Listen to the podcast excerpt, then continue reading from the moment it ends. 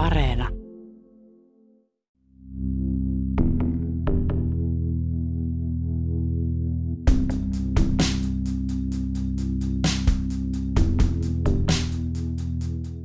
Marta Garcia Ayer on espanjalainen nuoren polven tietokirjailija. Hän pohtii teoksissaan uutta teknologiaa ja tulevaisuuden eurooppalaista yhteiskuntaa, siis muutosta, jota kohti kuljemme. Mutta äskettäin hän on uppoutunut selvittämään, mitä teknologinen kehitys ei voi muuttaa, ainakaan tällä tietoa.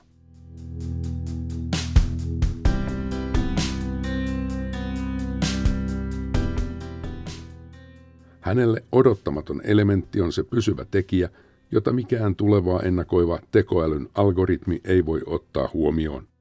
Siksi hän on antanut uudelle kirjalleenkin nimeksi Lo Imprevisible, odottamaton. Ja jotakin odottamatonta todella sattui, kun Garcia Ayerin kirja piti ensimmäisen kerran julkaista. Painotalo oli viruspandemian takia täysin eristetty, ja samalla algoritmien ohjaamat prosessit menivät sekaisin kautta maailman. Tapasimme Marta Garcia Ayerin Madridissa ennen kuin kaupunki päätyi toisen virusallon kouriin.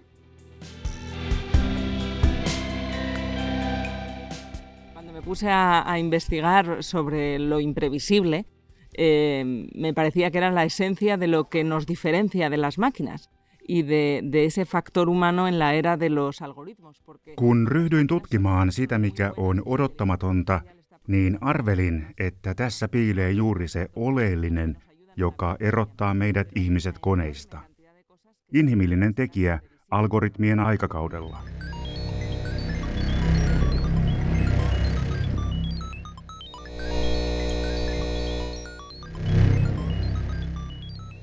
Importa cuánto se automatice el mundo. Y creo que, que eso es una reflexión que deberíamos hacer más a menudo, porque estamos pensando... Koneet ovat todella taitavia. Tekoäly prosessoi jatkuvasti enemmän laskukaavoja ja suorittaa rutiineja, jotka auttavat meitä arjessa. Mutta on valtavan paljon asioita, jotka tulevat aina olemaan ennustamattomia tekoälylle. Ihan riippumatta siitä, kuinka paljon maailmaa automatisoidaan. Minusta tätä kannattaisi miettiä useammin.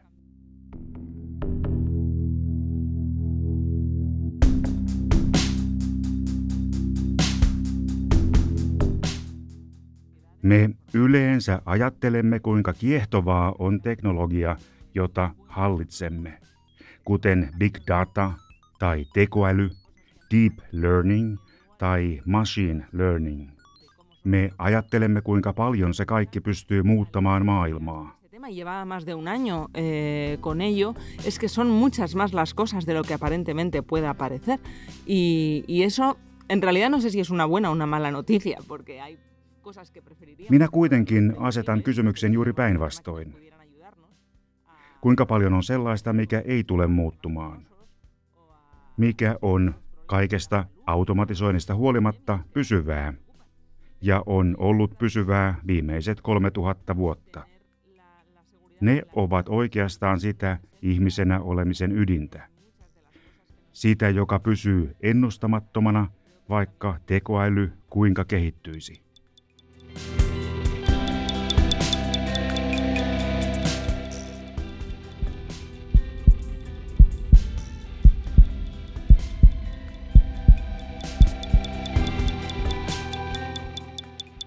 Minä tutkin tätä teemaa yli vuoden ajan ja yllätyin, kuinka paljon asioita jää ennustamattomuuden piiriin. En kyllä tiedä, onko se hyvä vai huono uutinen. Sillä on paljon sellaista, minkä haluaisimme pystyä ennustamaan. Ja meistä olisi mukavaa, jos koneet voisivat tehdä enemmän tai ratkaista terveysongelmia, kuten pandemioita. Mutta on siis paljon myös sellaista, joka antaa varmuuden elämän jatkumisesta oleellisilta osiltaan entisenlaisena. Sekin on mielestäni oikein hyvä tietää.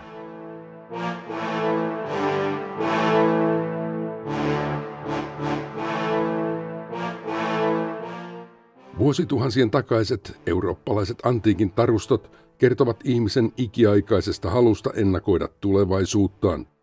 Etelä-Italiassa Napolin lähellä sijaitsee antiikin Kyme, tai latinaksi kumee, jossa edelleen voi vierailla siellä toimineen oraakkelin Sibillan luolassa.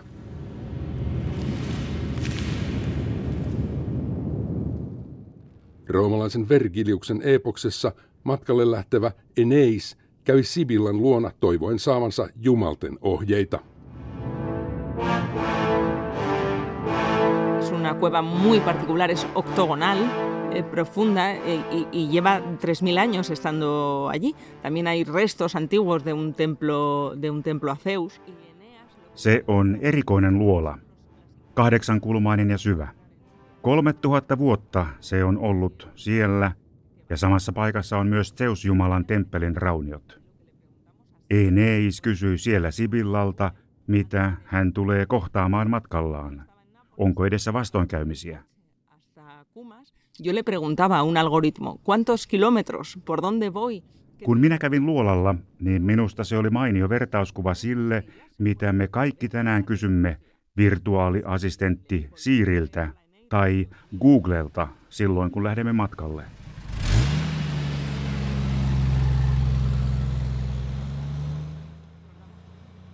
Minä vuokrasin Napolissa auton mennäkseni kuumeisiin.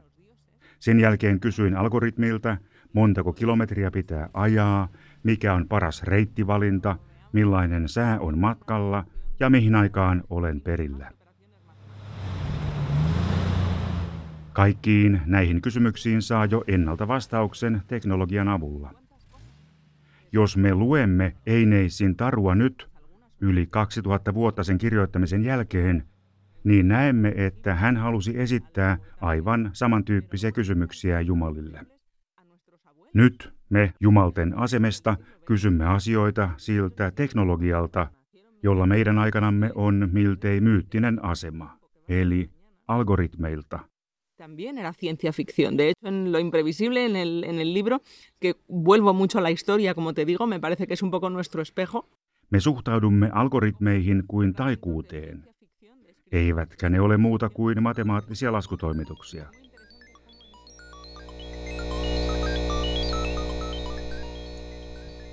Ne prosessoivat nopeasti miljoonia tietoja, jotka antavat meille ennakointeja.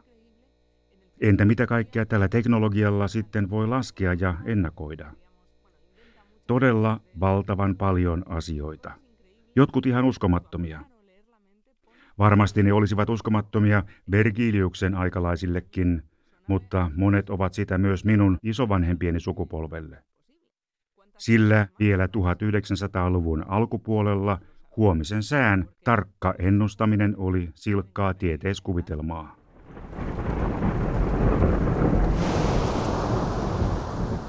Casi mitológico en nuestros tiempos, los algoritmos, los rodeamos de, un, de una noción como si fueran mágicos y no son más que operaciones matemáticas que procesan datos. Runsaat sata vuotta sitten sään ennustaminen kuulosti vielä mahdottomalta.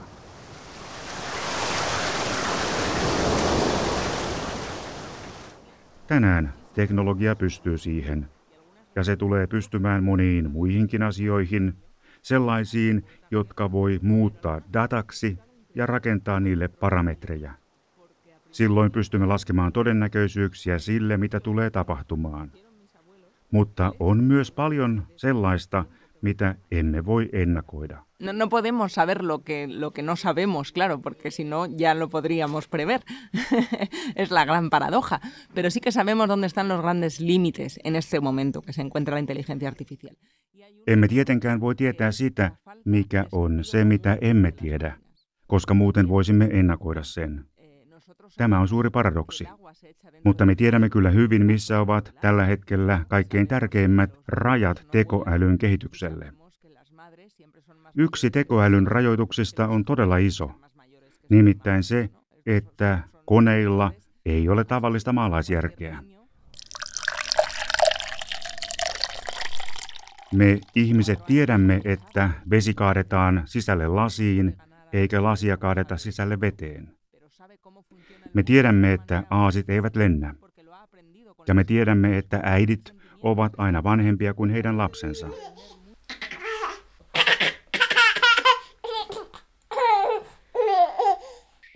Meille on vain ihan selvää, että lapset eivät voi olla äitiään vanhempia, eikö niin? Nämä ovat absoluuttisia totuuksia, jotka jokainen nelivuotias lapsi jo ymmärtää maailmasta, jossa hän elää. Que, que, que, que, cómo funciona el mundo de esa manera que un niño de cuatro años ya sabe aprender. Entonces, uno de los grandes... Lapsi ei ehkä pysty peittoamaan vastustajiaan shakkipelissä, kuten tekee Deep Blue-tietokone. Mutta lapsi tietää, kuinka maailma fyysisesti toimii, koska hän oppii sen aisteillaan. Aistien ja tuntojen avulla opit todella paljon ympäröivästä maailmasta. Koneilla näitä aisteja ja tuntoja ei ole. Suuri ongelma tekoälyn kehittämisessä on pystyä paremmin käsittämään, kuinka me ihmiset toimimme, kuinka me opimme, etenkin elämämme ensimmäisinä vuosina. Koneita voisi sitten opettaa oppimaan samalla tavalla. Para ver si se le puede enseñar a la máquina a aprender así. Porque, porque hay una, llamamos inteligencia artificial y a lo mejor la palabra inteligencia ha sido demasiado generosa por nuestra parte. Yksi ja sama ihminen voi osata hiukan matematiikkaa, vähän ruoanlaittoa ja voi osata uida ja ajaa autoa. Ne ovat asioita, joilla ei ole mitään tekemistä toistensa kanssa. Mutta ne algoritmit, jotka osaavat kuljettaa itseohjautuvaa autoa, ne eivät tiedä, kuinka spagetti keitetään. Tämän sanominen saattaa kuulostaa hölmöltä, mutta on tärkeää ymmärtää, missä kulkevat nykyisellään algoritmien ja tekoälyn rajat. Tienen los expertos para enseñarle a las máquinas. Juuri tavallisen maalaisjärjen puute selittää myös yhden asian, jonka arvelen osoittautuvan tekoälyn vaikeimmaksi ylitettäväksi esteeksi. Se on huumorintajun puuttuminen. Huumori on todellakin tekoälyn alue, jolla kehittäjät törmäävät hyvin suuriin vaikeuksiin.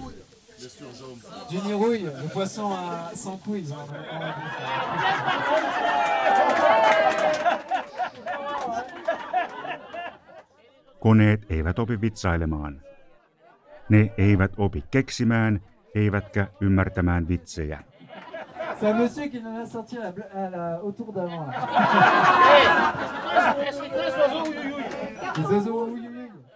Se on kovin vaikea sarka. Algoritmi pystyy maalaamaan Rembrandtin taulun.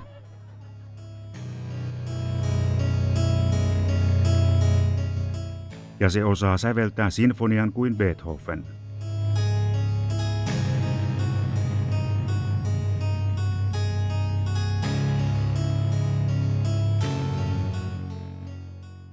Se osaa kuljettaa avaruusaluksen Marsiin, mutta se ei osaa keksiä yhtään vitsiä.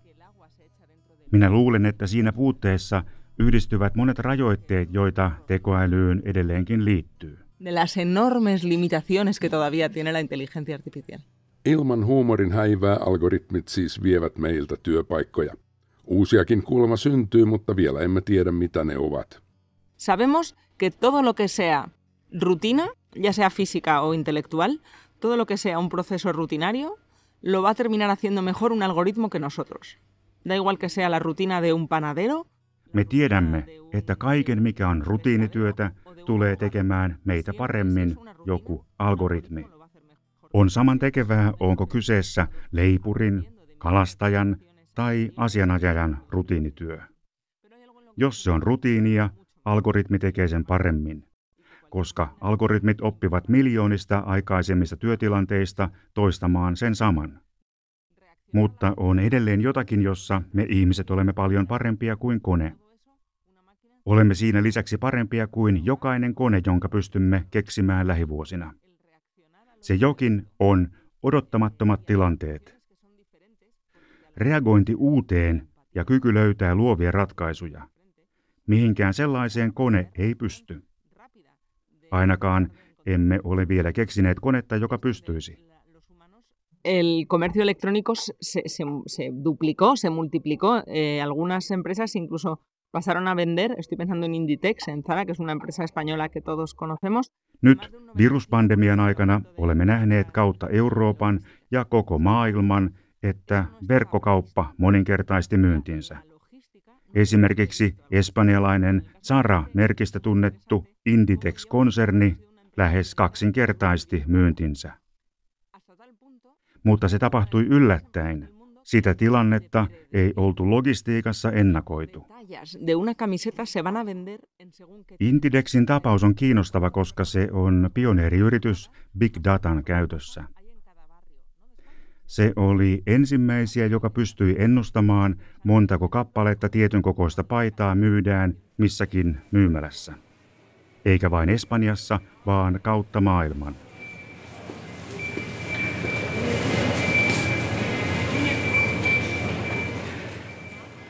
Intidex on esimerkki siitä, mihin riittävä tietomäärä ja oikea algoritmi pystyvät.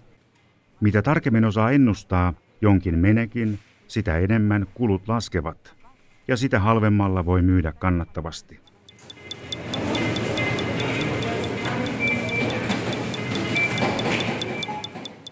Intidex on vuosia kyennyt laskemaan tarkkaan, minkä verran tietyn kokoisia farkkuja myydään sen liikkeessä Länsi-Lontoossa tai Varsovan eteläosassa. Ja kuitenkin maaliskuussa 2020 tapahtui jotain aivan ennennäkemätöntä.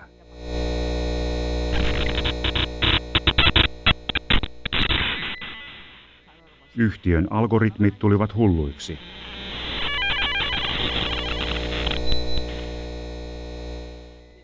Ne eivät tienneet, mitä ennustaa. Koskaan ei ollut tapahtunut mitään tällaista. Pero le pasó a Inditex como le pasó a Amazon o como le pasó a todos los grandes retailers.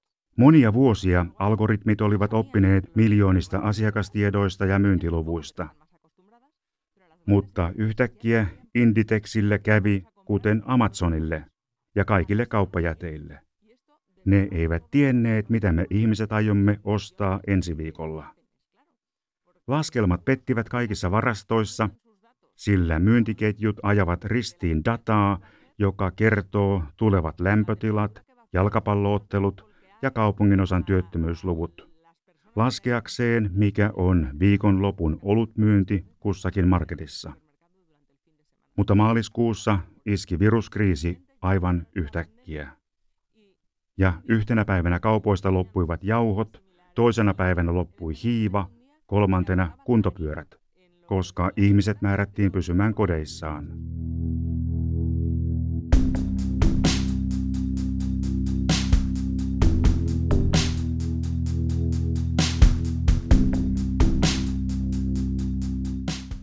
Niinpä monet kantavatkin huolta siitä, että teknologia, koneet ja automatiikka hallitsevat meidän elämäämme yhä enemmän, ja että kuka ties robotit ottavat vielä jonakin päivänä vallan – emmekä voi niitä enää pysäyttää, ja maailma karkaa pysyvästi ihmisten hallinnasta.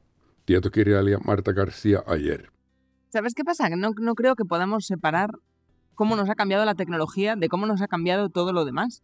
Porque es como preguntar, ¿cómo nos ha cambiado la imprenta? ¿Cómo nos ha cambiado tener libros? Minä en usko, että voimme erotella sitä, kuinka paljon meihin on vaikuttanut teknologia ja kuinka paljon kaikki muu. Se on samaa kuin kysyisit, että kuinka paljon meitä on muuttanut kirjapainotaito tai kuinka paljon itse lukeminen.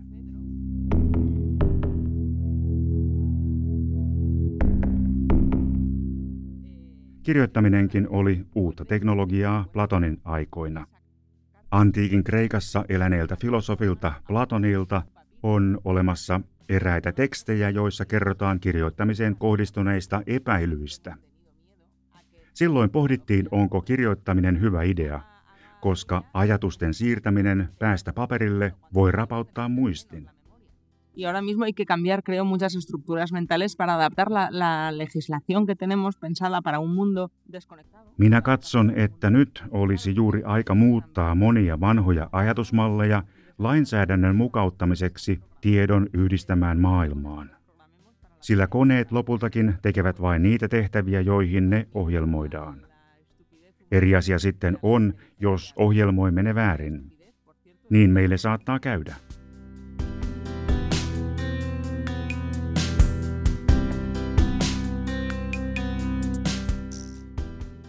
pero le tengo más miedo a la estupidez humana que a la inteligencia artificial. Y la estupidez, por cierto, es muy importante, es profundamente imprevisible.